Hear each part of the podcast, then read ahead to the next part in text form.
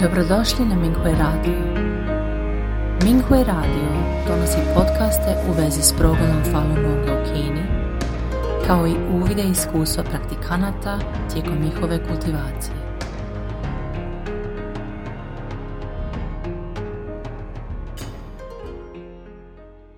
Slijedi članak iz kategorije Božanska moć Falun Dafa, kojeg je napisala Xia Lian Falun Dafa praktikankinja iz provincije Liaoning iz Kine, pod naslovom Falun Dafa je čudesno obnovila moje telo. Imam 64 godine i praktikujem Falun Dafu skoro 25 godina. Nakon što sam prvi put pročitala Zhuan Falun 1997. godine, trudila sam se da živim u skladu sa principima Falun Dafe, što su istinitost, blagost, trpeljivost. Učitelj je ubrzo pročistio moje telo i nestale su mnogi hronične bolesti od kojih sam bolovala, kao što su zapaljenje žučne kese, čir na želocu, neurastenija, upala slepog creva, artritis, aritmija, lumbalna diskushernija, dijabetes, mastitis. Moje telo je postalo neverovatno lagano i bila sam oduševljena. Trudila sam se da poboljšam svoj moral i da budem dobra osoba.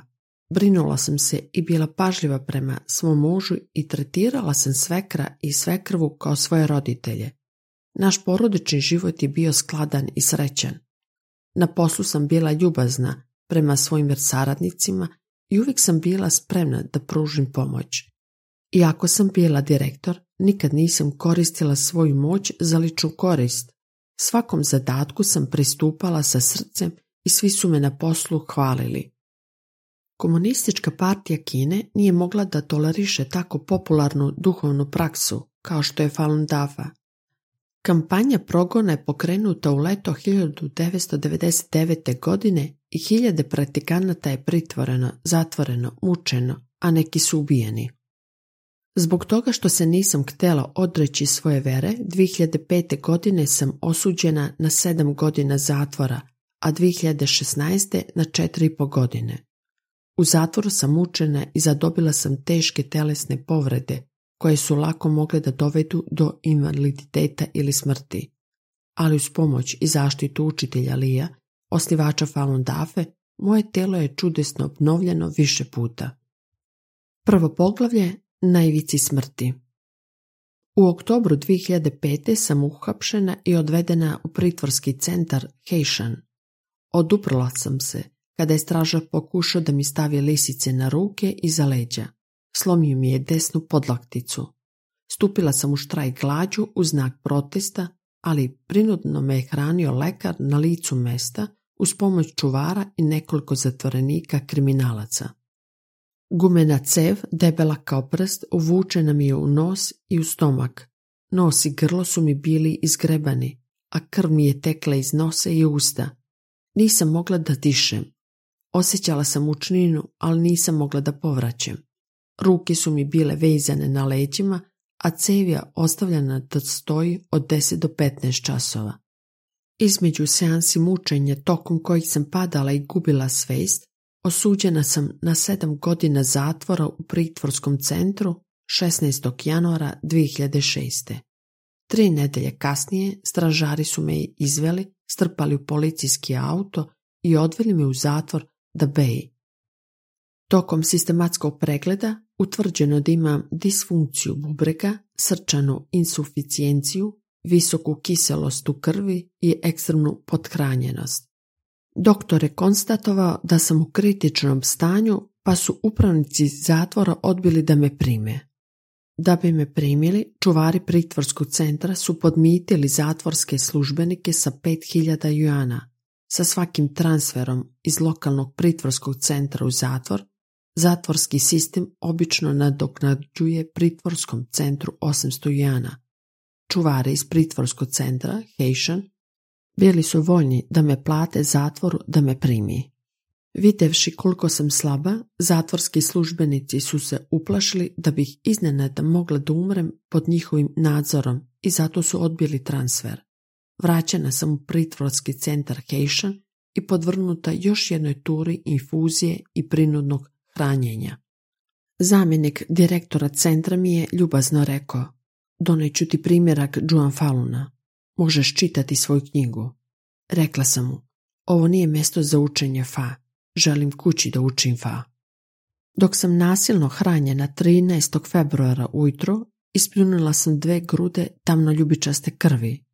Čuvari su sigurno mislili da ću umreti, pa su brzo izvukli cevi za hranjenje i pozvali moju porodicu da me pokupi. U tom trenutku cijelo moje telo je bilo otečeno. Nisam mogla da hodam, kontrolišem bešiku, dok sam puzala do kupatila jednog dana, ubrzo nakon puštanja na slobodu, doživjela sam epizodu zastoja srca i nisam mogla da govorim. Zamolila sam učitelja za pomoć pre nego što sam se one svestila. Kada sam se probudila, odeća mi je bila mokra od znoja. Znala sam da me učitelj još jednom spasio. Ranije sam imala epizode srčane insuficijencije i preživjela sam samo zato što sam pozvala učitelja u pomoć. Bila sam u toliko lošem stanju da me je doktor praktično proglasio mrtvom i odbio prijem u zatvor. Međutim, kroz marljivo učenje fa i vežbe, potpuno sam povratila svoje zdravlje samo mjesec dana nakon povratka kući. Drugo poglavlje. Moje slomljena ruka se vratila u normalu. Ponovo sam uhapšena u septembru 2007. i zatočena u gradskom pritvorskom centru Tilling na više od mjesec dana. Krajem oktobra prebačena sam u ženski prinudni radni logor Masanđa, gdje sam držana godinu i po dana. U oktobru 2008. nekoliko pritvorskih pratikanata je vezano lisicama i opešeno za zglobove za krevete na sprat, jer su odbili da potpišu izjavu da će prestati da praktikuju Falun Dafu. Pošto sam se bunila protiv ovog okrutnog postupanja, također sam bila obešena za krevet na sprat. Gornji deo tela mi je gurnut u prostor između kreveta, a donji deo ostavljen van okvira. Noge su mi bile vezane jedna za drugu i pričvršćene za ugono gvožđe ispod kreveta. Moje ruke su raširene i vezane za dve suprotne bočne ograde gornje kreveta.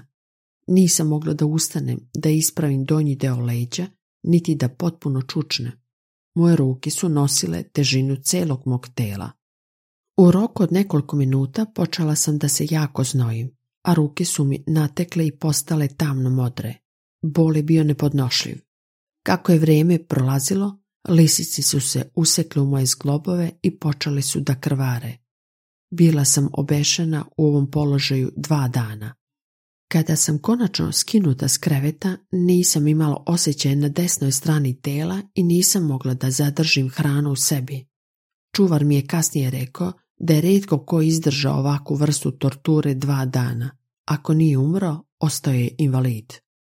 Još uvijek nisam mogla ništa da osjetim na desnoj strani tela, pa sam poslije tri nedelje zatražila lekarski pregled.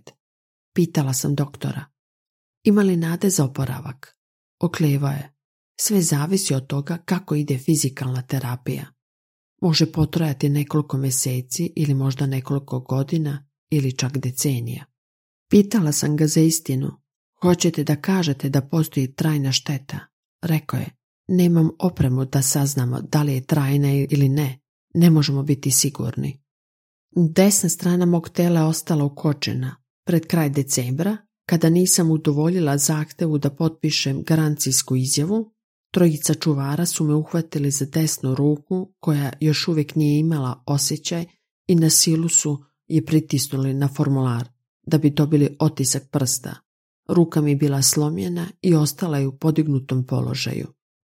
Zatvorski doktor nije mogao ništa da uradi po tom pitanju, pa sam odvedena u medicinski centar na medicinskom univerzitetu Shenyang. Tamošnji doktor je rekao da je operacija jedini način da mi se popravi ruka. Nisam pristala na operaciju i rekla sam da ću biti dobro ako mi bude dozvoljeno da radim vežbe Falun Dafe. Zatvorski čuvari su me zatim odveli kod direktora ortopedske bolnice Shenyang na lenčenje. Tretman je bio mučan jer je prošlo tri dana od kako mi je slomljena ruka. Pomislila sam, ja sam Falun Dafa praktikant. Šta radim ovdje na lečenju? levom rukom sam skinula stezaljke sa desne ruke. Kad sam se vratila u Masanđu, smeštena sam u skladište na četvrtom spratu. Jedna zatvorenica iz Hubeja je određena da brine o meni. Ležala sam na krevetu i recitovala o Dafi i sve pesme koje sam mogla da se setim iz Hongin i Hongin 2.